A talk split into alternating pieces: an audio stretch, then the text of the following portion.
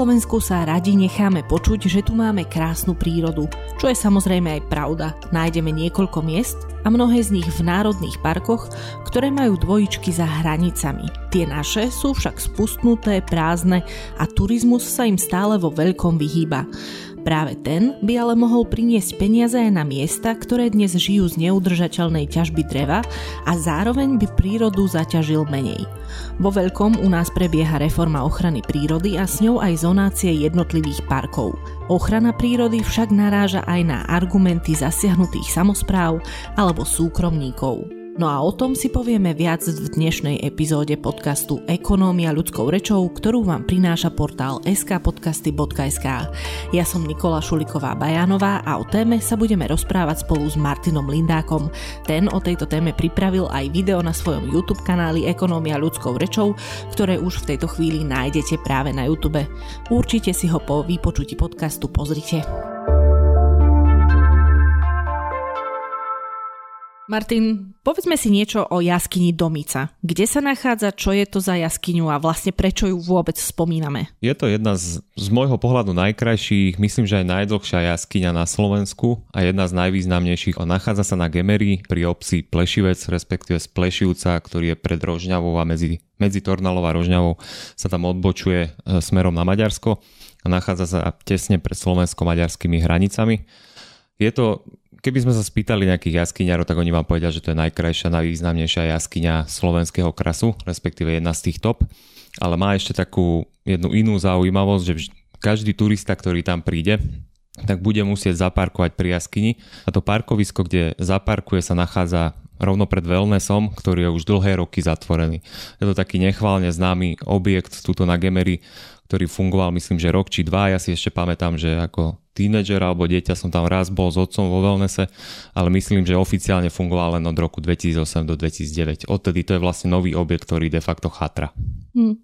Ja som si ho pozrela na Google Maps a zaujala ma klasická architektúra typu dajme vežičky, kam sa len dá.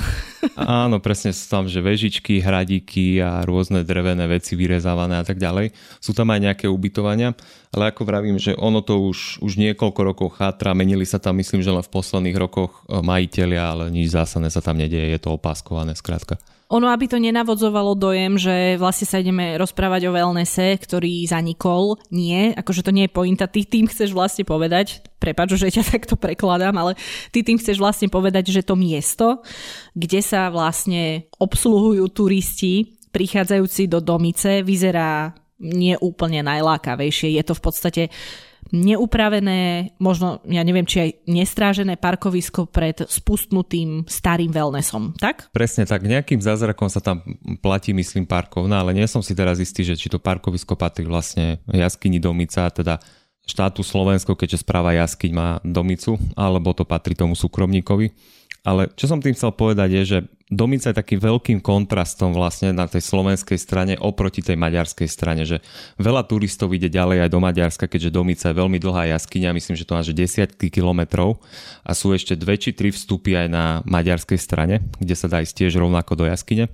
A keď človek vlastne zavíta do Maďarska, do maďarského Akteleku, čo je tiež národný park, na slovenskej strane to je slovenský kras, v Maďarsku to je Aktelecký národný park alebo Národný park Aktelek, tak tá infraštruktúra okolo tej jaskyne je zásadne iná. Zásadne viac to tam funguje. Hej. Človek tam nájde rovnako wellness, ale fungujúci, nájde tam rôzne stánky, chodia tam autobusy s turistami, je tam hotel, sú tam reštaurácie a tak ďalej. Že skrátka tá infraštruktúra okolo tej jaskyne funguje. Zatiaľ, čo na tej slovenskej strane máte doslova len parkovisko a jaskyňu, nič iné. Ja ťa len doplním, že ten jaskyný systém, ktorý vlastne vytvárajú aj na slovenskej a maďarskej strane, má celkovú dĺžku asi 25 km, pričom domica sama je dlhá 5358 metrov.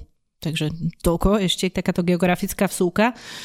Malá odbočka len, prečo vlastne chceme, aby aby chodili vlastne turisti na takéto významné a, a pekné a, a jednoducho aj chránené miesta. No, ono mňa tam strápila taká tá jedna otázka, že dlhodobo, kedy si pamätám, skrátka domicu, keď sme tady chodili aj do Maďarska a tak ďalej, že kde je vlastne tá chyba, že prečo my nevieme ako keby pritiahnuť viac tých turistov a tú infraštruktúru okolo takýchto nie že pamiatok, ale skrátka objavov a veci, ktoré priťahujú tých turistov na nejaké obhliadky a tak ďalej, ale Maďarsko to vie, to je taká tá prvá rovina. A samozrejme ono to je prepojené s tým, čo aj ty spomínaš, že keď máme nejaké takéto pamiatky alebo významné miesta, tak väčšinou priťahujú peniaze, hej, že pritiahnu tam tých podnikateľov, ktorí si tam otvoria podniky a to zase generuje zase viac turistov, pretože ľudia už vedia, že tam je nejaká infraštruktúra a tak ďalej. Napríklad, ja keď sa bavím, že aj s kamarátmi, ktorých mám, že v Bratislave alebo niekde po Slovensku a spomeniem slovenský kras, tak všetci mi zhodne väčšinou povedia, že je to pekné miesto, je to super na turistiku, ale pomaly sa tu nemám kde ubytovať a nemám sa tu kde ani riadne nájsť, pretože tá infraštruktúra tu ako keby neexistuje, alebo je len veľmi malá. Zase na druhej strane ja len dodám, že ale to nebude teraz úplne ako keby témou tohto podcastu, že ja som zástanca toho, tiež ako človek, ktorý chodí aj do národných parkov a podobne, že aby tam bola nejaká miera aby sa z toho nestal nejaký Luna Park, ale tu sa rozprávame o úplne opačnom extréme, kde to ani zďaleka nie je Luna Park a ani len neviem, aká investícia by tam z toho Luna Park nespravila. Jednoducho potenciál toho regiónu, čo už sme si aj v nejakom minulom podcaste e, myslím, že rozprávali, je nevyužitý. A keď sa už rozprávame napríklad o pohraničných atrakciách, prírodných atrakciách, tak Môžeme sa pozrieť aj do Polonín, čo je teda tiež e, chránená oblasť. A vlastne cez hranice s Polskom, myslím, že to je v podstate jeden ako keby prírodný útvar alebo prírodné miesto, tak e, sú Bieščady, myslím, že takto nejako sa to e, vyslovuje. A tam je rovnako nevyužitý ten potenciál a ten rozdiel je no obrovský. Do Polonín príde možno 15 tisíc ľudí, do 20 tisíc ľudí ročne. Mnohí tam z nich ani len nezostanú, že ich navštívia len v podstate na jeden deň a idú preč. A potom cez tie hranice sú tie Bieščady, kde ročne príde 500 tisíc ľudí. No a tak ma zaujalo, že či náhodou nie je problém v tom, že akože bieščady sú väčšie alebo čo, ale nie je to vôbec tak. To zase ani nemá vždy úplne vplyv na to, že koľko ľudí do toho miesta príde. Dokonca Poloníny by mali mať 298 km štvorcových a tie Bieščady 292 km štvorcových, čiže ešte menej ako tie Poloniny. A toto je vlastne jeden z tých ďalších príkladov, kedy vidíme, že na slovenskej strane nevyužívame ten potenciál ani len, že zlomkom, hej, nejakým významnejším oproti našim susedom, s ktorými teda hraničíme.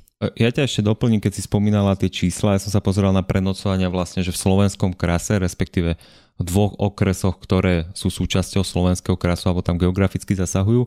A potom som sa pozrel na tú maďarskú akteleckú stranu a vychádzalo mi to v zásade, že v tých jednotlivých rokoch, keď nepočítame pandémiu covidu, ktorá narušila dosť tie čísla v cestovnom ruchu, tak ten rozdiel bol až 10 násobný, hej, že kým, kým na tej slovenskej strane boli tie prenocovania približne 100 tisíc ročne, tak na tej maďarskej to bolo aj milión aj viac.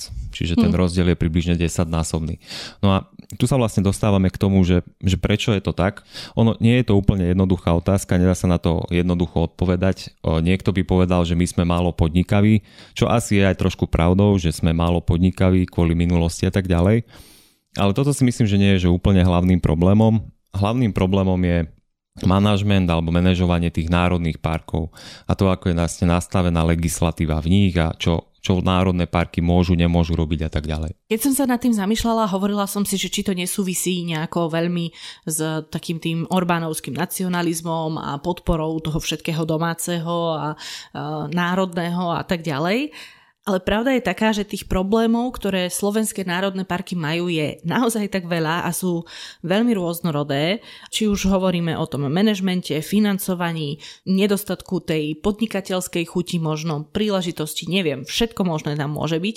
A tým pádom vlastne je úplne jedno, že z akých dôvodov sa to napríklad deje v tom Maďarsku, keď na Slovensku ide o dôvody do neba volajúcej, čo ja viem, neschopnosti alebo všetkého možného, k čomu sa určite ešte dostaneme. Presne tak, ako hovoríš. Ja keď som sa bavil, že s riaditeľom Národného parku aj tu v Slovenskom krase, alebo som si čítal nejaké rozhovory, či už na denníku M Smečku, keďže zonácia sa stala takým kľúčovým slovom posledných dvoch, troch rokov a práve sa týka národných parkov, ale k tomu sa ešte dostaneme, tak zhodne všetci by povedali alebo tvrdia to, že hlavným problémom národných parkov je, že nemali právnu subjektivitu. Čo to znamená? De facto, že národné parky ako keby boli len nejakým oddelením v rámci ministerstva životného prostredia, respektíve nejakou sekciou, ktorá spadala pod štátnu ochranu prírody. A tieto národné parky to prakticky znamenalo to napríklad, že prvým tým hlavným problémom, že národné parky tie pozemky, ktoré sú pod národným parkom, tak ako si to pozrieme na mape, napríklad v slovenskom krase, tak uvidíme, že mnohé tieto pozemky vlastnia súkromné osoby. To je takým prvým problémom, napríklad, ktorý nenájdeme, že v zahraničí. Tento problém má ešte korene niekedy do, až do 90. rokov, keď padla železná opona, tak štát vlastne sa nesnažil nejak dostať tie pozemky, alebo aby ostali v jeho správe v štátnom vlastníctve, ale dostali ich aj súkromníci, ktorí na to samozrejme mali právo a tak ďalej, ale štát to skrátka nevykupoval alebo len veľmi nízkej miere. Napríklad, keď si pozrieme, že slovenský krás a niektoré tie najvýznamnejšie planiny, tak doslova niektoré planiny sú že vyslovene len e, v súkromných rukách. Tu nastáva presne ten problém, že vychádzajú tu rôzne spory, hej, súkromník má skrátka iný pohľad na to, čo má robiť s tým svojim pozemkom, ako má pohľad ochranár napríklad. Čiže tu vždy pretrvávali nejaké spory. To sa začalo meniť samozrejme v roku 2022, plus minus sa to tak trošku upratalo, ale k tomu sa ešte dostaneme. No a druhý problém s pozemkou je ten, že aj štát tie pozemky, ktoré napríklad má, keď som si dohľadal nejaké čísla, pozrel si analýzy Inštitútu environmentálnej politiky, tak oni tam tvrdili, že približne polovica pozemkov v národných parkoch patria štátu a polovica patrí súkromnému sektoru. No ale problémom je, že tých 50%, ktoré patria štátu, aj tie sú rozdrobené vlastníctvom medzi rôzne štátne inštitúcie. Prvou a najväčšou inštitúciou, respektíve do roku 2022, ale v niektorých parkoch aj po roku 2022, boli vlastne lesy Slovenskej republiky, respektíve rôzne lesné podniky v rôznych okresoch, hej, keďže niektoré mesta majú vlastný lesný podnik, ktoré spravujú tie lesy a tieto pozemky. Tu zase narážame presne na to, že že sú tu iné záujmy. Hej, lesníci chcú nejak udržovať ten les, v niektorých lesoch chcú viac ako keby ťažiť to drevo, v niektorých menej. Veľmi to záleží na tom manažmente, kto tam je riaditeľ, ako sa na tom zhodnú a tak ďalej. Na druhej strane ochranári sa prirodzene, keďže sú to ochranári, sa pozerajú na tú ochranu prírody inak, chcú do nej zasahovať čo najmenej. Záleží samozrejme aj od toho, že aké, aký to je stupeň ochrany a tak ďalej ale skrátka tie záujmy sa tam nestretávajú. No a ako som spomínal tú právnu subjektivitu, tak problém bol práve s tým, že síce ochranári a tie správy národných parkov patria pod štátnu ochranu prírody, ale de facto, keďže im nepatria pozemky, tak oni nad tým nemali moc. Dobrým príkladom je napríklad rozhovor o, s riaditeľom Uránskej planiny, Národného parku Uránska planina, kde on to presne vysvetloval, že oni keď chcú robiť nejakú turistickú infraštruktúru, napríklad postaviť naučný chodník, alebo aj opravovať rôzne chodníky v lesoch pre turistov, tak oni si vždy musia pýtať povolenie ako keby od lesníkov, pretože tým lesom patrí skrátka, skrátka to územie na tom národnom parku alebo to územie, kde oni chcú stavať niečo pre turistov. Aj keď by to bol úplne, že malý zásah, skrátka to povolenie si musia pýtať. A všetci asi dobre vieme, ako to väčšinou chodí na úradoch, že trvá to dlho, je tam proste zapojených veľa ľudí, a tak ďalej a tak ďalej, nakoniec sa môžu dostať k zamietavému stanovisku. Ja by som len doplnila, ty si spomenul, že štátne lesy a teda e, lesy SR a potom si spomenul lesné podniky, ale to nie je všetko, že človek by si vlastne myslel, že národné parky sú tu preto, aby sme chránili vlastne nejakú prírodu, nie? Tak logicky mi z toho vyplýva, že by to malo byť e, pod ministerstvom životného prostredia. V skutočnosti ale si vlastne kompetencie, úlohy a neviem čo všetko rozdeľujú medzi seba až tri ministerstva a to je Keďže sa rozprávame o ochrane prírody, je to životné prostredie. Potom tam boli vlastne štátne lesy, ktoré patria pod pôdohospodárstvo. No a napokon tam máme vlastne ešte okresné úrady, ktoré v mnohých prípadoch musia vydávať nejaké povolenia, ak sa tam niečo chce urobiť. A to znamená, že to je zase ministerstvo vnútra, nie? Presne tak. Ja keď som sa bavil so šéfom tunajšieho národného parku, tak on mi to vysvetloval, že keď sa niečo má robiť ako keby na tom území národného parku, respektíve sa to týka nejak ochrany prírody, lebo ochrana prírody tam musí dávať skrátka nejaký štempel aj tá správa národného parku, že môže sa to spraviť, tak ide to zvyčajne cez okresný úrad, že napríklad má sa začať ťažba niekde v tom revíri, ktorý sa nachádza v rámci Národného parku, tak oni tam musia dať posudok, ale táto žiadosť sa dáva na okresný úrad. No a okresné úrady samozrejme patria pod ministerstvo vnútra, čiže ono tie záujmy sa tam do roku 2022 v niektorých parkoch aj teraz stále ako keby prelínali a sporili sa tam vždy tie jednotlivé strany, keďže mali iné záujmy a bol tak trochu z toho bordel, preto aj mnohé tie národné parky sú v takom stave, akom sú.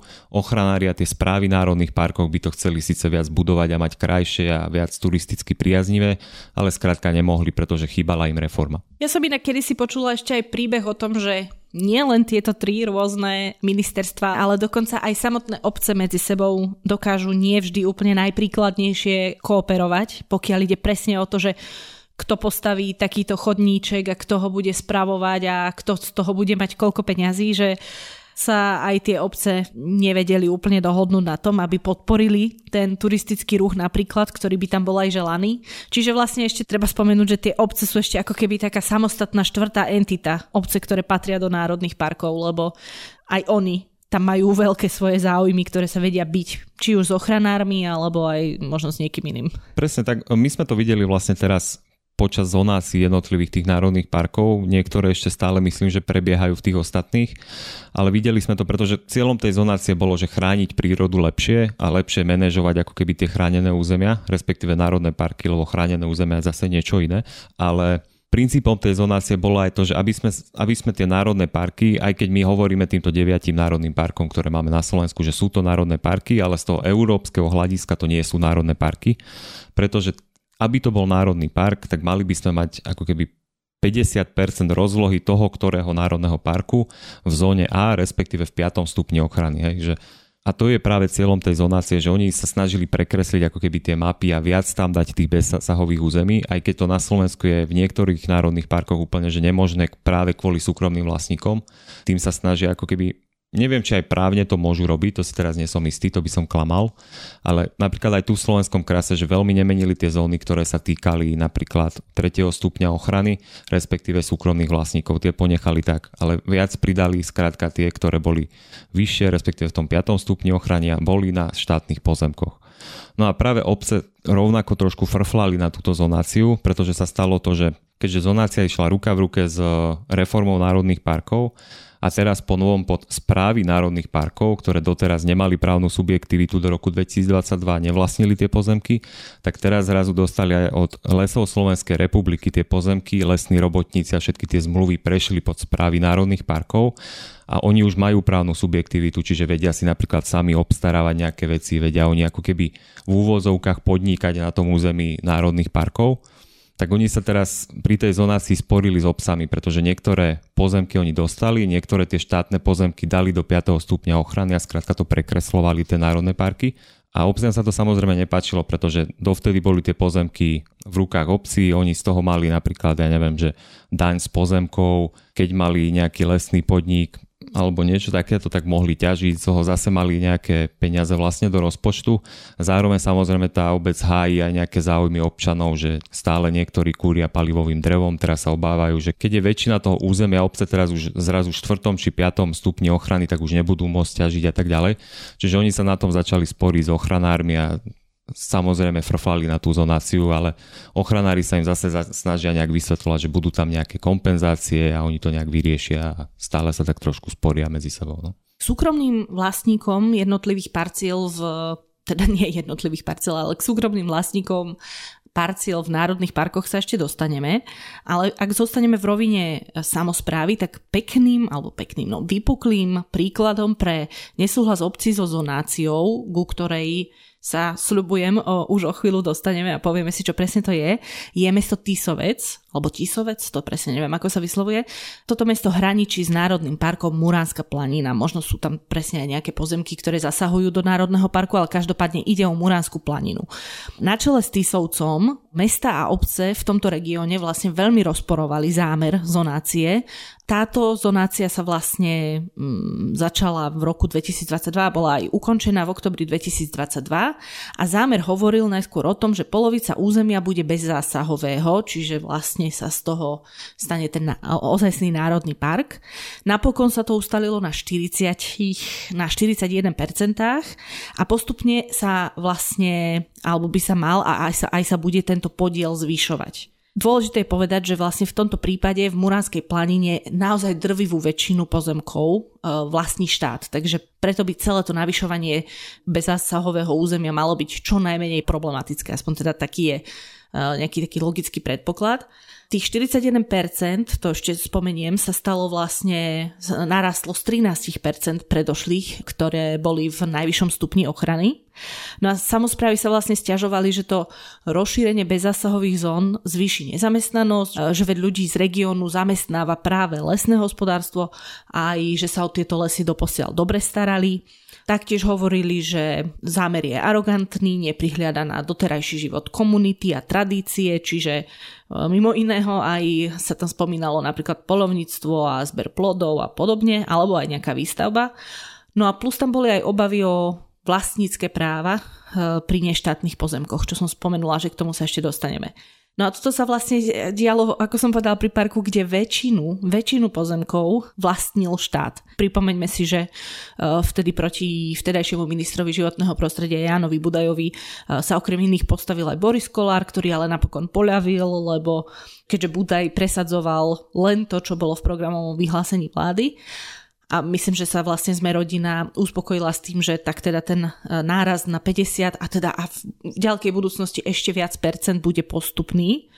No a e, celý tento prípad je ešte rozmanitejší samozrejme, ale viac menej toto je taký základný náčrt toho problému a dnes tie samozprávy viac menej asi vyčkávajú, že či ten turizmus, ktorý by mal byť jedným z tých hlavných zdrojov príjmov, že či potiahne región ako kedysi napríklad to lesníctvo. Pri tejto príležitosti poviem už iba poslednú vec, že vlastne lesníci, ktorí kedysi pracovali pre tie štátne lesy a tak ďalej, tak oni neprišli o prácu, ale oni prešli pod správu Národného parku, čiže z lesníkov zostali lesníci, len e, sa starajú o ten les akoby podľa možno nových pravidiel a pod správou Národného parku.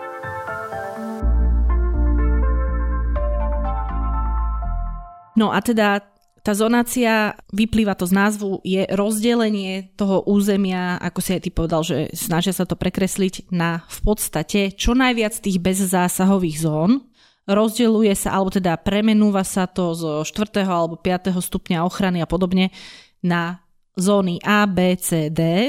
Inak toto je pre mňa to trošku frustrujúce, že máme 5. stupeň ochrany v Ačku, a najnižší stupeň ochrany v D, alebo ako, vieš, že už to nemohli zosúľadiť, že najvyšší stupeň bude v najvyššom písmenku. No však ale je akože... váčku, no ale ako mne sa skôr to, ne, tiež mi to trošku vadí, že vždy sme hovorili, hej, že tretí, štvrtý, piatý stupeň a teraz to bude CBA proste, no.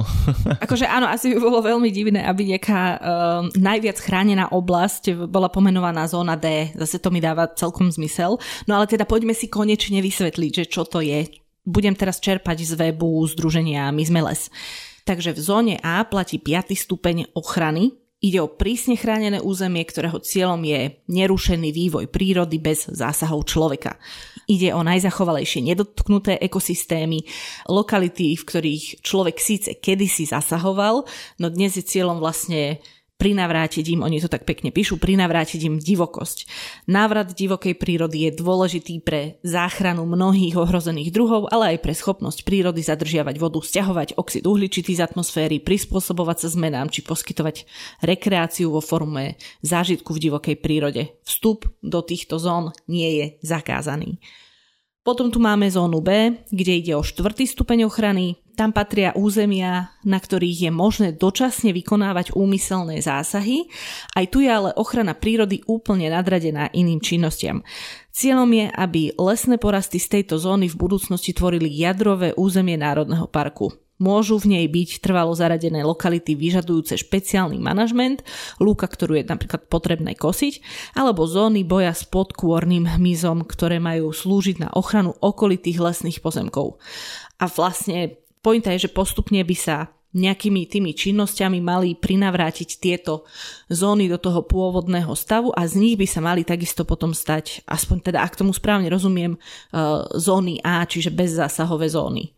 Mm, zóna C logicky platí v nej tretí stupeň ochrany, e, sú sem zaradené územia, ktoré už sú značne poznačené činnosťou človeka, no napriek tomu sú dôležité napríklad z pohľadu rozmanitosti územia alebo z dôvodu ochrany zón A a B pred vonkajšími vplyvmi a väčšinou sa nachádzajú v okrajových častiach Národného parku a ich obhospodarovanie najčastejšie smeruje k obnove ekosystémov do ich prírode blízkeho stavu.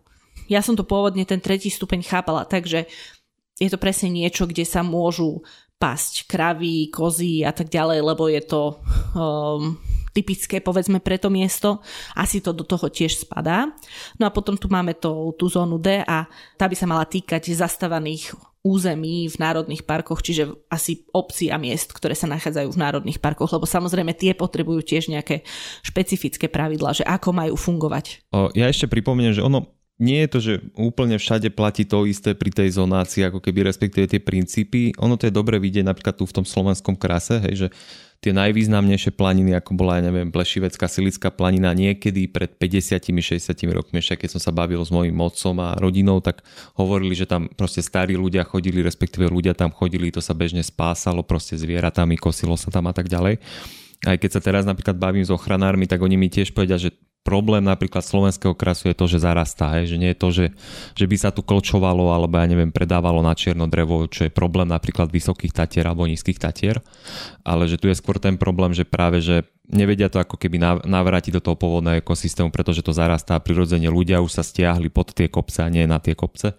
Mm-hmm. Čiže Čiže je to trošku iný problém, hej, ale stále ako keby platí presne to, čo si hovorila, hej, že to, čo je v zóne A, tak už je bezzásahové, čo je zóna B, tak tam sa počíta dlhodobo s tým, že to bude zóna A, pretože to bolo v minulosti nejak narušené a chcú tam zase vybudovať ten ekosystém a tak ďalej. Áno, toto je treba povedať, že vlastne každý ten národný park je špecifický, takže to neznamená, že čo sa vymyslí pre Vysoké Tatry bude platiť pre Veľkú Fatru a podobne. Hej? Čiže presne, že treba brať do úvahy nejaké tie danosti a konkrétnosti.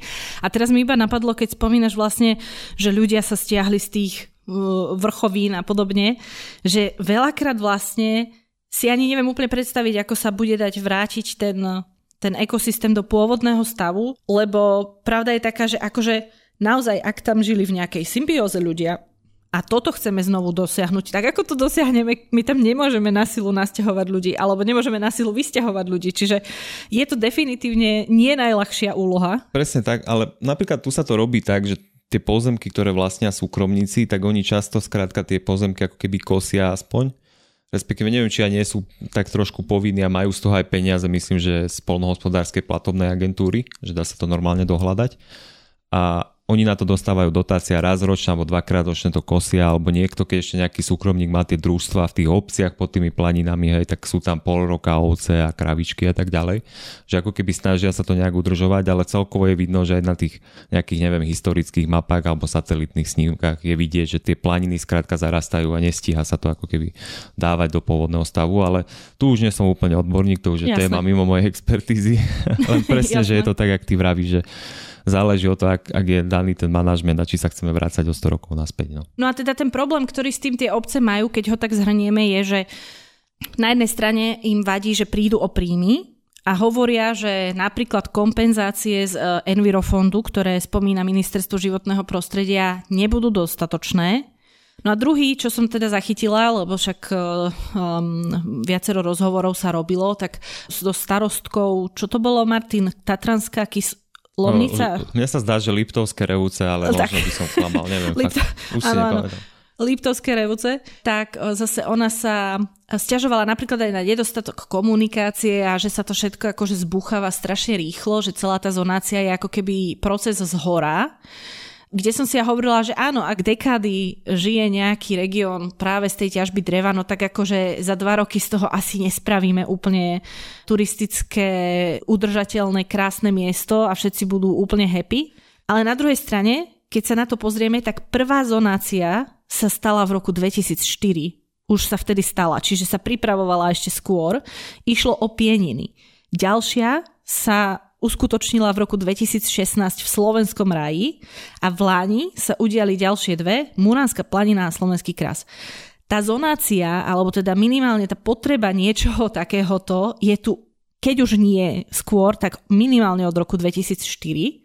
Každý akože inteligentný človek si už stihol všimnúť, že sa niečo s tými národnými parkami deje, takže nejakým spôsobom asi sa na to dalo trošku aktívnejšie pripravovať, ale zase na druhej strane chápem, že ten štát to mal asi trošku lepšie zvládnuť, nie? O, mal, ale je tu ešte taký jeden, myslím, že tu bol taký jeden politický tlak na to, že tesne predtým, ako sa schvalovala reforma národných parkov, tak neviem, či tam neprešiel nejaký pozmeňovák na to, že tá reforma sa udeje len v tých národných parkoch, ktoré spravia tú zonáciu. Hej, a musia mať schválenú zonáciu a potom prejde tá reforma.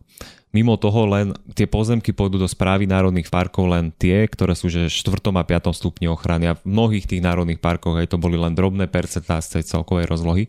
Čiže ja si myslím, že to je aj tento faktor, že prečo sa to celé tak strašne urýchlilo, lebo tie národné parky sa snažia prejsť tou zonáciou. Neviem, či tam nie je to aj nejak legislatívne dané, že do akého obdobia alebo roku. No v tomto roku to musí byť. V roku 2024 by mali byť už všetky parky pomenené podľa zonácie. No. Dobre, že vravíš, lebo presne to, to, táto informácia mi trochu chýbala. Čiže toto celý ten politický proces vlastne a tlak na to urýchlilo a na jednej strane ako keby chápem tie obce, že proste sú zastihnuté a asi aj tie národné parky nestíhajú a to ministerstvo nestíha s každým to konzultovať, pretože tých obcí je skrátka veľa v tých národných parkoch a tak ďalej.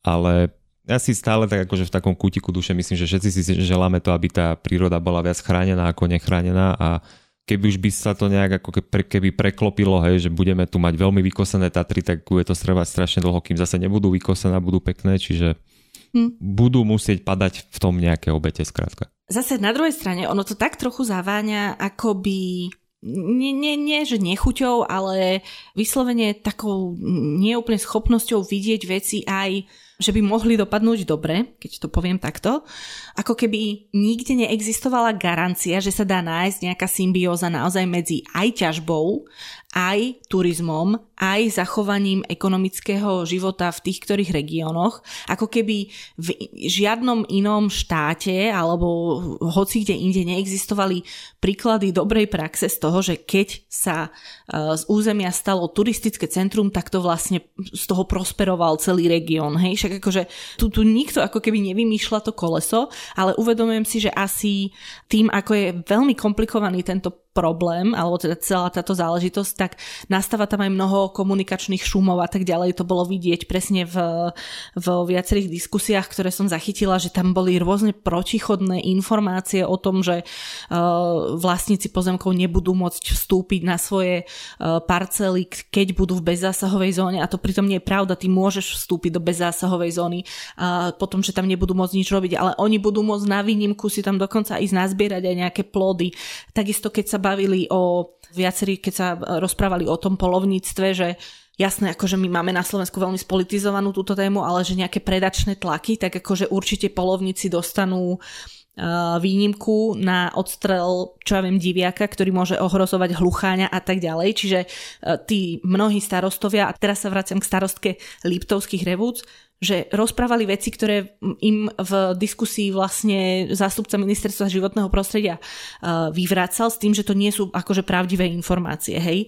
Ona tam potom sa zase na druhej strane ešte aj strašne obávala o toho, že z Veľkej Fatry sa vlastne v budúcnosti stane, že absolútne celé územie bude bezzásahové, čo jasné, že povedali sme si, že každý park uh, funguje inak, ale napríklad v Slovenskom raji E, s takým niečím nepočítajú a sú ako keby skôr s chladnou hlavou hovoria, že e, no máme bezzasahové a máme aj zasahové územia a je to, je to v poriadku. Takže akože tá informácia o Veľkej Fatri neviem do akej miery je pravdivá, ale to je zase tiež vec na uh, desiatky rokov dopredu a ťažko povedať, hej, že či to tak naozaj aj bude, Takže ak to vlastne celé len tak rýchlo zhrniem, tak uh, samozrejme, že dokážem pochopiť, uh, ako som už spomenula, aj výhrady a obavy jednotlivých uh, regiónov, ktoré nejakým spôsobom dlhodobo fungovali. A boja sa teraz o to, že prídu o veľké sumy peňazí, lebo jasne pre niekoho to môže byť 14 tisíc ročne a pre niekoho to môže byť 120 alebo 140 tisíc ročne, čo spomínajú napríklad v prípade Lubochne vo Veľkej Fatre, kde očakávajú práve takýto nejaký výpadok po zonácii ale ako keby to bolo, že vlastne prídete o tie peniaze a už nikdy v živote žiadne iné okrem nejakých kompenzácií nezískate. Ako, ak som to správne pochopila, tak vlastne plánom, cieľom je, aby sa ten región rozvíjal práve tým iným smerom, tým turistickým smerom skôr a zároveň určite sa dá nájsť aj nejaká miera tej ťažby. Aj keď teda to hovorím ako človek, ktorý si žije v takej tej naivnej predstave, že by bolo krásne, keby sa neťažilo žiadne drevo, hej, a hlavne nie v súčasnosti, keď máme takéto odlesňovanie na Slovensku, akého sme svetkami. Ono, ešte je tu taký jeden analytický argument, to bolo práve v tej štúdii od, od Inštitútu environmentálnej politiky a to je ten, že dlhodobo aj pred touto zonáciou a reformou národných parkov, ako sa začalo o nich hovoriť, dlhodobo klesá skrátka ten počet robotníkov v ťažbe, hej, alebo celkovo tá, tá ťažobná činnosť, pretože je problém s tým, že mnoho ľudí to skrátka nechce robiť, je to ťažká Presne. práca, často asi ani adekvátne nezaplatená na tú fyzickú náročnosť. Čiže oni sa pozreli aj na to, že koľko vlastne je zamestnaných lesníkov, respektíve lesníkov, lesných robotníkov, ktorí skrátka pília to drevo a tak ďalej. A vyšlo im, že dlhodobo to klesa. Nepamätám si už presne to percento a aký to bol pokles za koľko rokov, ale bolo to vidieť, že myslím, že to kleslo približne polovicu za 10 alebo 15 rokov, že celkom radikálny pokles a nevyzerá, že by sa to malo nejak blízkej budúcnosti zmeniť. Áno, toto napríklad spomínal vo svojej reportáži aj Martin Vančo, to, bola taká, to je taká staršia reportáž na denníku SME, on trávil nejaký čas v Poloninách a presne tam hovorili vlastne, tam spomína on, že tak či tak by sa ten lesný podnik, ktorý tam zamestnával veľa ľudí, veľa lesníkov, nevyhol nejakým problémom v budúcnosti, lebo všetci tam mali 50 rokov a nikto mladší to veľmi robiť nechcel, alebo prípadne tam v tom regióne ani veľa tých mladších ľudí už asi nie je. Na druhej strane ale zase toto ty si ekonóm, čiže teoreticky by sa mohlo stať, že zrazu by sme boli odkazaní na nejaké drahé dovozové drevo zo zahraničia a tým pádom by sme museli, e, ako keby, pri, prišiel by ten prirodzený nový záujem a niečo by sa stalo a ťažba by sa možno znovu stala ako keby, vý, nie že vyhľadávanou prácou, ale e, hľadala by sa motivácia zamestnať ľudí v ťažobnom takomto priemysle. Ale to už akože zachádzam veľmi ďaleko a špekulujem, hej. Ale je pravda, že áno, že záujem o to teraz nie je. E, tak, tak, ako neodvážim sa veľmi predikovať, lebo myslím, že v posledných troch rokoch veľmi ako keby bolo volatilné to drevo a cena tej suroviny kvôli tomu, že bola pandémia a ľudia stavali a chceli viac toho materiálu. Čiže neodvážim sa úplne toto predikovať, že ako sa to bude vyvíjať. Ale samozrejme stáť sa to môže, ale skôr ten dlhodobý trend vidíme, že počet tých robotníkov skrátka klesá. Plus navyše, akože nemôžeme opomenúť, že sa tu snažíme zapájať čo najviac obnoviteľných zdrojov energie a tam teda akože ťažbu dreva asi nebudeme e, o niekoľko rokov určite rátať. Ale teda to je odbočka. Eš, ešte jeden, jeden taký faktor tu bol, čo hovoril v prospech napríklad súkromných vlastníkov tých lesov, respektíve nie takto. Keď som sa bavil s jedným ochranárom, tak on mi vravel, že je tu ešte jeden argument preto, prečo by štát mal postupne vykupovať tie pozemky od súkromníkov. Lebo teraz napríklad ten Inštitút environmentálnej politiky hovoril o tom, že neoplatí sa to, že návratnosť toho je že v desiatkách, neviem, či nedali tam dokonca, že 100 rokov, hej, že možno sa to oplatí pri 4. a 5. stupni ochrany, že tam by sa mali vykupovať, že kde chceme ten 5. 4. stupeň ochrany, tak tam vykúpime od súkromníkov pozemok. Ale on mi tam ešte spomínal jeden argument, že hovorí, začína sa hovoriť na poli Európskej únie o tom, že budú tam nejaké ďalšie peniaze pre tieto oblasti v 4. a 5. stupni, pretože je to ako keby environmentálne pozitívne a bude to zachytávať uhlík a tak ďalej a oni by mali nejaké ďalšie kompenzácie. Čiže nakoniec, na konci dňa by sa to mohlo tomu štátu aj oplatiť, vykupovať, pretože vedel by si to takto pokryť. Ale mm-hmm. nevedel mi ešte ako keby viac k tomu povedať, povedal mi, že to je nejaká diskusia na úrovni Európskej únie zatiaľ. Čím vlastne prechádzame konečne do tej roviny súkromného vlastníctva, rovnako veľmi dôležitá a zapeklitá situácia, ako sme povedali Samotní zástupcovia parkov hovoria, že základný problém bol, že správa nebola v ich rukách. Potom teda ten taký všeobecný problém je to územné rozloženie a územná situácia v národných parkoch, že e, polovicu majú súkromníci, polovicu má štát a ešte aj tamto je rozdrobené kade ako čo vo výsledku všetko viedlo k tomu, že ochranárske záujmy narážali na záujmy a potreby samozpráv a takisto súkromníkov.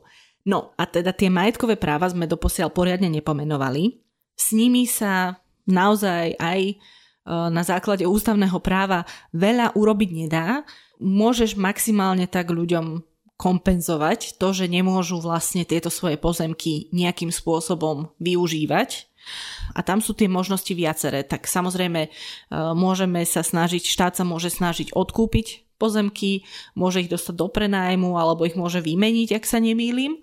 Na vlastne odkúpenie, myslím, že už bola aj uh, schéma z plánu obnovy v Lani, uh, bolo na to vyčlenených 68 miliónov eur a Ministerstvo životného prostredia zaevidovalo viac ako 8500 žiadostí, najviac z toho bolo zo slovenského krasu. Pripomeňme si napríklad, že v minulosti takto vykupovali pozemky aj v slovenskom raji. Napríklad štát takto kúpil za 200 tisíc, aspoň to hovoril vtedajší minister Žiga, e, Tomášovský výhľad. Išlo ale o veľmi dlhý proces v tomto parku. Podľa šéfa slovenského raja ho viac menej zvládli. Hovoril o tom, že to teda obnášalo komunikáciu so všetkými tými vlastníkmi a, a že jedným vyhovovalo predávať, iným vyhovovalo prenajímať a podobne, ale že pristupovali k tomu nejako konštruktívne a napokon aspoň z toho, čo on hovoril, mi vypadlo, že ten proces vyhodnotil ako celkom úspešný. No a vlastne dnes sa ten slovenský raj aj dáva ako za jeden z príkladov, ako by to mohlo v podstate e, fungovať. Teda až na tie zástupy turistov, ktoré si spomínal, tuším, na začiatku. Na druhej strane ale treba povedať, že to bolo teda ešte v tom roku v 2015, kedy sa myslím, že vykupovali najmä tie pozemky, že dnes je už aj ekonomická situácia úplne iná a ten štát jednoducho musí vedieť, akoby konkurovať tomu ostatnému, na tomu, tomu trhu. Že ak nechce byť obvinený vyslovene z nejakého vyvlastňovania násilného alebo teda takého autoritárskeho, tak akože musí dať vlastníkom adekvátnu ponuku. Ja bohužiaľ asi s, s týmto súhlasím. Dokonca v nízkych Tatrách sa snažil štát odkupovať alebo ponúkal v podstate za meter štvorcový, myslím, že dokonca niekde v Jasnej, kde vieme, že je strašný development, uh, jeden cent, 100 eur za hektár, tak to naozaj uh, nie je podľa mňa dostatočne konkurenčná ponuka zo strany štátu.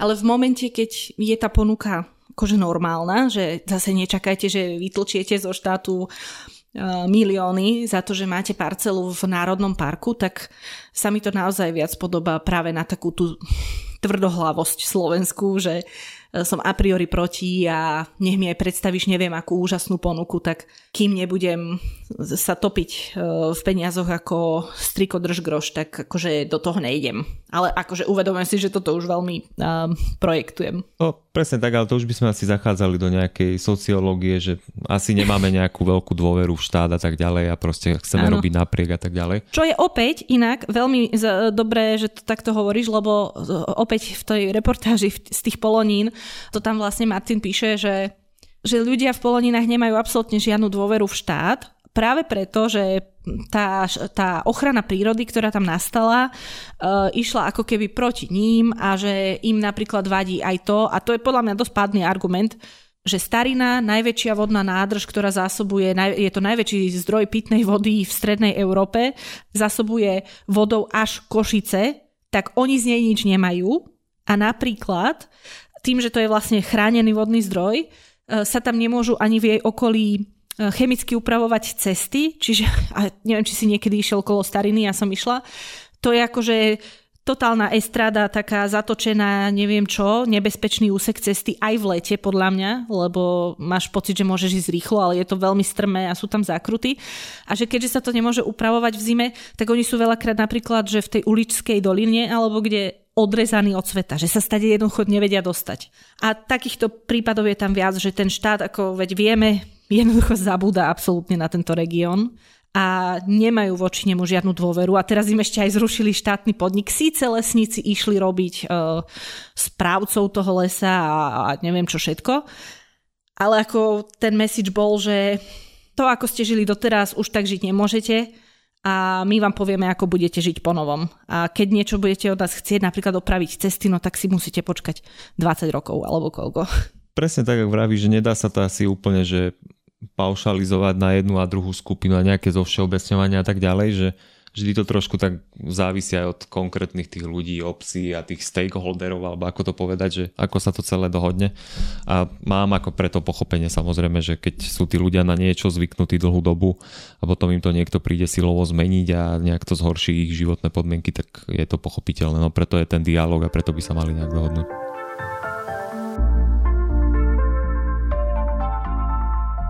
No a už sme si povedali, že ten proces je veľmi dlhý, vie byť dlhý, je komplikovaný, naozaj do neho vstupuje politika, samozpráva, ochranári, všetko možné. Ale predstavme si, že sa nejako zonácia bez veľkého krvi prelievania podarí a budeme tu mať aspoň ako tak zakonzervované určité územia. No a teraz tam chceme vlastne dostať ten turizmus, ktorý sa má osvedčiť ako jeden z tých príjmov pre e, daný región. Lenže to tiež nie je úplne také jednoduché. Čiže čo ďalej? No, keď, keď dobre viem, tak oni s tou zonáciou presne toto, toto predkladajú, respektíve robia asi nejaký plán správy toho národného konkrétneho parku a mali by presne tam predkladať to, že aké sú tie dlhodobé zámery, čo by tam chceli vybudovať a tak ďalej. Ale tu si sa asi chcela šikovne prepojiť už na financovanie národných parkov a ekonomiku národných parkov. Skôr nešikovne. tá je taká, že všelijaká, hej, že pre tou zonáciou a pre tou reformou národných parkov veľmi dobre a veľmi mi v tom pomohla práve spomínaná štúdia Inštitútu environmentálnej politiky, ktorá bola vydaná že minulý rok a oni to tam nejak hlbšie rozoberali, hej, že ako bola doteraz financovaná štátna ochrana prírody, z čoho im pochádzali zdroje a tak ďalej a tak ďalej. Ja to tak trošku zo všeobecním, že veľká časť zdrojov pochádzala ako keby z európskych fondov a z európskych projektov alebo rôznych cezhraničných projektov, či už ja neviem, s nejakými národnými parkami z Českej republiky, Maďarska a tak ďalej.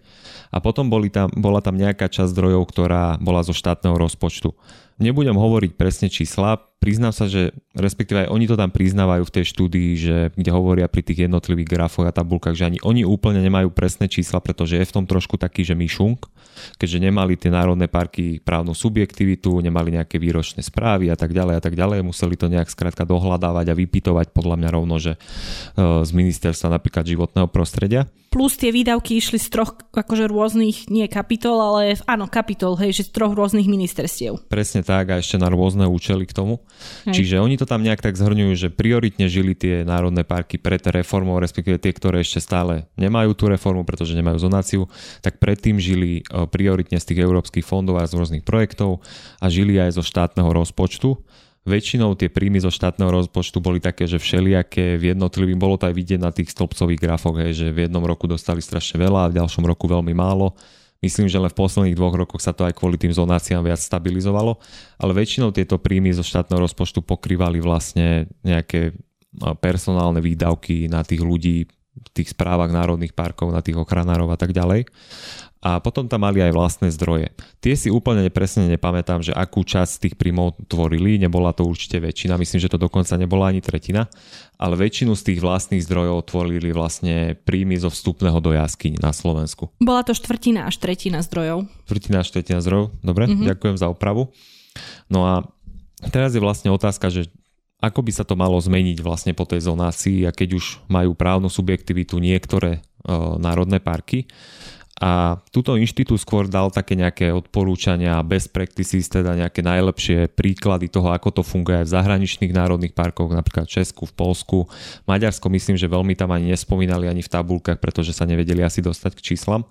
No a oni to tam rozbili tak, že na tretiny ten rozpočet, z tretiny by to stále mali byť nejaké príjmy z rôznych európskych fondov, projektov, tretina by mali byť vlastné zdroje a tretina by skrátka mala byť dotácia zo štátneho rozpočtu, pretože stále budú mať ten problém národné parky, že nebudú vedieť generovať dostatok vlastných príjmov na to, aby mohli fungovať. A to už treba spomenúť to, že tie národné parky aj v súčasnosti tá ochrana prírody je strašne poddimenzovaná.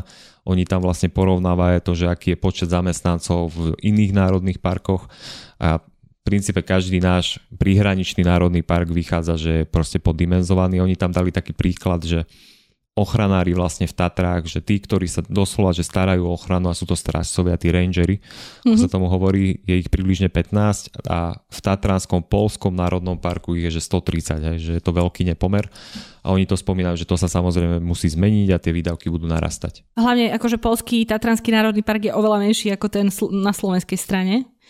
A ešte inak jedna len taká moja poznámka, že ja veľmi kvitujem to, že hovoria, že by tie vlastné zdroje tých národných parkov nemali byť ako keby viac ako tá tretina, alebo že takýto by bol ideálny pomer, lebo ak by sme my vlastne tie národné parky povzbudzovali v tom, že si majú vedieť na seba poriadne zarobiť, že, že bez ohľadu na to neisté financovanie z eurofondov alebo z neviem akých všelijakých uh, projektov, a bez ohľadu na to, že koľko im dajú z, zo štátneho rozpočtu, že teda majú si vedieť na seba zarobiť, tak by to mohlo niektoré národné parky motivovať k tomu, že budú sa snažiť akože naozaj robiť tú show, hej? že z toho spravia ten Luna Park a tým pádom akože vyjadrenie myšlienky, že rozdielte si to a nemusíte ako keby sa snažiť viac, je, že majte v tom mieru. O, presne tak, oni tam ešte aj spomínajú, že malo by sa zvážovať to, že medzi tými národnými parkami by sa mali trochu tie príjmy aj deliť, pretože skrátka je to veľký nepomer na Slovensku aj čo sa týka návštevnosti a s tým, s tým súvisiace nejaké príjmy tých národných parkov, že napríklad Tatry majú 50% návštevnosti celkovej, teda celkovej návštevnosti všetkých ľudí, čo idú do národných parkov počas roka presne tak, jak si ty spomínala, že Poloniny alebo ja neviem, Slovenský krast sú úplne že na dne, hej, to je 8. 9. park návštevnosťou, strašne málo ľudí ich navštíví, aj to väčšinou, keď už ich navštevujú, tak väčšina tých návštev ja neviem, v Slovenskom krase Zadielská tiesňava, hej, ktorá je veľmi populárna, chodia tam ľudia na jednodňovú turistiku. A presne tak, ako si aj spomenula, že je problém nájsť ako keby tú vhodnú mieru, že kde má byť už ten biznis a má si to zarábať na seba a kde je tá proste ochrana prírody a nie vždy to ide ako keby dokopy. Hej. Vidíme to na Tatrach, že dá sa to aj veľmi pokaziť a už to není ochrana prírody, ale viac je to biznis. Čiže oni to tam presne takto spomínajú a potom tam dávajú aj nejaké návrhy, že z čoho by vlastne tie národné parky jednotlivé mohli žiť. Ja to tu môžem tak trošku že nadstreliť Mm-hmm. Ale samozrejme oni to tak veľmi zoširoka aj popisujú, že aj potenciálne vyčíslujú tie príjmy. V prvom rade tam spomínajú to, že kvôli tomu, že sa bude realizovať zonácia v ďalších národných parkoch, malo by sa dlhodobo zvyšovať to percento územia, ktoré bude v tej bezzásahovej zóne, tak samozrejme tam im budú stále vypadávať tie príjmy z nejakej ťažby. Čiže oni to musia trošku nahrádzať. No a oni tam spomínajú rôzne príjmy, napríklad z koncesí, to by boli nejaké licencie alebo povolenia pre súkromný vlastne biznis, ktorý by sa nakázal na tom území Národného parku, ja neviem, rôzne reštaurácie, rôzne stánky, nejaká sprievodcovská činnosť. Tu sprievodcovskú činnosť rovnako spomínajú ako vlastný zdroj, hej, že jednotliví tí ochranári alebo tí pracovníci alebo brigádnici dokonca, neviem, by mohli skrátka robiť tú sprievodcovskú činnosť v národných parkoch a sprevádzať a vysvetľovať a popisovať to turistom z toho by si mohli napríklad zarábať. Potom tam spomínajú to, že mohla by sa napríklad zmeniť tá schéma daní z ubytovania. V súčasnosti je to nastavené tak, že keď ja napríklad sa idem ubytovať do Tatier, tak vždy tam platím ako keby takú tú malú prírážku, keďže podnikateľ to samozrejme preniesie na mňa a platím tam myslím, že euro či 2 eurá, myslím za noc alebo nejak takto je nastavené a táto suma ide väčšinou že do rozpočtov obci, že dan z ubytovania. Oni tam hovoria, že napríklad by sa to mohlo zmeniť a mohlo by sa to normálne že podeliť, hej, že niečo si zoberie obec, niečo si zoberie Národný park, keďže je to na, jej území, na jeho území. Čiže vlastne Inštitút environmentálnej politiky pripravil vlastné Lego kocky. O, presne tak, že čo, čo by mohli robiť národné parky. Samozrejme spomínajú ešte lesníctvo, nejakú spoločnú polnohospodárskú politiku a potom je tu ešte posledná taká kontroverzná téma dosť a to, to je, že vstupné do národných parkov. Uh-huh. O, ono je to kontroverzné, je to, bolo to aj dosť politicky trochu nafúknuté, pretože ľudia prirodzene nechcú platiť ešte ďalší poplatok, mimo toho, že keď prídu do Tatier, tak už neplatia napríklad parkovné. Ale ono to dáva aj ekonomický zmysel aj z hľadiska tej ochrany prírody. Oni tam uvádzajú napríklad niektoré časti, že Tatranského národného parku, kde je vyslovene, alebo Slovenského raja, kde už je vyslovene problém, že v letnej sezóne, alebo keď už je dobré počasie, v lete, neviem, sú prázdniny, tak tie úseky sú skrátka prepchaté ľuďmi. Hej. Dobrý príklad napríklad Slovenský raj, kde tu sú rôzne tie tiesňavy a kde ideme po tej rieke, kde sú stúpačky a nejaké také aj menšie feraty, to nazvime, tak vidíme, že často sú stále fotky, hej, že sú prepchaté, čaká sa hodinový rad na nejaký rebrík a tak ďalej tak oni presne toto odporúčajú, že takéto úseky by sa mohlo zaviesť nejaké vstupné. Myslím, že v slovenskom raji to už aj je zavedené, aj keď teraz v súčasnosti ide, myslím, že do rozpočtu obcí a presne na niektorých týchto úsekoch aj to nejaké vstupné, že 1,50 pre dospelého a polovica pre dieťa alebo nejak tak. Čiže to ešte nie je vysoké. Oni tam spomínajú nejaký prieskum, ktorý si robili, myslím, že vo veľkej či malej fatre, teraz nie som istý, ktorej z nich. A Povedz iba ľudia... vo fatre. vo fatre, hej. A tam ľudia hovorili, že najčastejšia odpoveď bola, že sú ochotní zaplatiť do 4 eur za vstupné do Národného parku. Oni tam potom ďalej samozrejme štúdii rozoberajú aj to, že ako by sa to mohlo skrátka vyberať, že je tam problém aj s tým, aj, že národné parky sú veľké, môže vstúpiť do, do ňoho bars, kde, kde zaparkuješ nejaké dedine a prejde sa asi v Národnom parku. Čiže preto oni tam spomínajú, že radšej proste poďme zaťažiť tie najvyťaženejšie úseky, tam sa to bude ľahko vyberať a zároveň je tam ten bočný efekt, to oni tam kalkulujú, že 10 až 20% tých turistov, ktorí by chceli ísť do daného úseku, tak kvôli vstupnému si povie, že ide do iného národného parku alebo na iné miesto, pretože nechcú platiť alebo chcú platiť menej alebo na to nemajú, skrátka to je jedno, že majú nejaký dôvod tam neísť a tým pádom by sa to mohlo ako keby viac rozliať tá návštevnosť mm-hmm. po mhm. tých národných parkoch, že neboli by tak preťažené tie úseky. Ale tu si nie som úplne istý, že či, či tie národné parky do toho pôjdu. Je to podľa mňa dosť kontroverzná téma a ľudia prirodzene chcú platiť viac. Ale na, z toho ekonomického hľadiska, keď sa na to dívam, tak dáva to zmysel. Akože neboli by sme ani prví, ani poslední, čo majú vstupy. Keď už nie do, ja neviem, celého národného parku, tak možno do nejakých jeho častí, alebo tak hej, bola som viackrát v Slovensku a úplne bežne sa tam platí a absolútne som ochotná za to zaplatiť, lebo si uvedomujem, že ja tam prinášam so sebou akože nejaké zaťaženie hej, toho, toho prostredia, toho unikátneho miesta. A ja neviem, akože rozumiem, že keď tam má ísť nejaká rodina s veľa deťmi, tak ten vstup ich môže nejakým spôsobom už aj viac zaťažiť, ale tak sa asi potom treba spýtať, že čo za to stojí, hej, že či si tým pádom, ja neviem, neodpustím nejaký iný výdavok, lebo som ochotná minúť peniaze práve na toto. No, mne um, sa zdá, že dokonca aj oveľa bližšie sa platí, že v polských Tatrach sa platí tiež vstupné. Mne sa zdá, že keď sme tam boli v Zakopanom, tak sa platilo. Je to bližšie, ako si myslíme. A presne tak, ako vraví, že oni tam ešte aj spomínajú rôzne také že prepojenia, že neviem, keď niekto si pôjde na tri noci do toho národného parku a pôjde s rodinou, tak môžu dostať ako bonus nejaké vstupné hej, a rôzne takéto nejaké spôsoby na ako prilákať tých ľudí do tých národných parkov tam spomínajú. Ale samozrejme ono to je dosť na každom národnom parku, hej, že ako si to nastaví a oni už vedia, že ktoré sú tie navštevované, nenavštevované úseky. A myslím si, že to je aj veľmi vhodný čas na to, aby sme túto našu debatu nejakým spôsobom ukončili. Veľká náhoda, my vlastne nahrávame v deň, kedy denník Korzar zverejnil, že šéf Tatranského národného parku Olexa bol v minulosti pokutovaný za pytliactvo. Keďže vyplatil pokutu, tak tento priestupok je zahladený a myslím si, že to asi všetci zachytili, ale pre istotu len zopakujem, že on zastrelil vlka mimo sezóny, nehal si ho v mrazáku a potom ho priznal, keď bola sezóna. No a prišli mu na to, takže zaplatil pokutu. No a v ten istý deň vlastne minister životného prostredia Taraba odvolal šéfa e, Národného parku Nízke Tatry.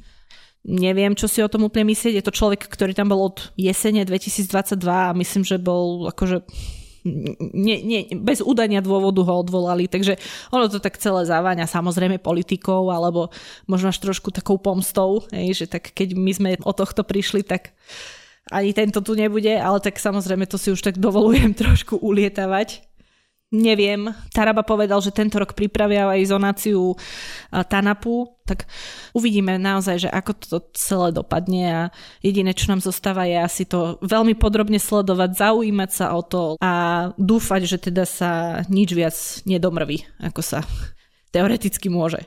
No, priznám sa, že ja sa sám napríklad v tých aktualitách okolo národných parkov veľmi nevyznám, že strašne veľa správ tam vychádza tým, že aj tam menili hlavne na severe Slovenska šéfov národných parkov a stretávajú sa tam rôzne záujmy a tak ďalej. Ale jeden taký argument, ktorý som počul často aj od ochranárov, bol ten, že oni hovoria o tom, že tá zonácia je naviazaná na plán obnovy a na čerpanie peňazí z plánu obnovy, ktoré sa netýkajú vlastne len národných parkov a ochrany prírody, ale aj ostatný, ostatných sfér vlastne slovenská ekonomiky a oni argumentujú tým, že oni ako keby nebudú vedieť zvrátiť tú zonáciu, keďže zatiaľ z tých správ to skôr tak vyzerá, že im sa tá zonácia nepáči lebo proste by si tým zaviazali tie peniaze a zamkli si ich vlastne a neboli by vyplatené z plánu obnovy na ostatné veci. Čiže oni to úplne ako keby nemôžu spraviť. Samozrejme je otázne, že, že do akej miery stý, nejak to vedia ovplyvniť tak, aby to ešte bolo v pohode a do akej miery nie. Čiže toto úplne presne nevieme.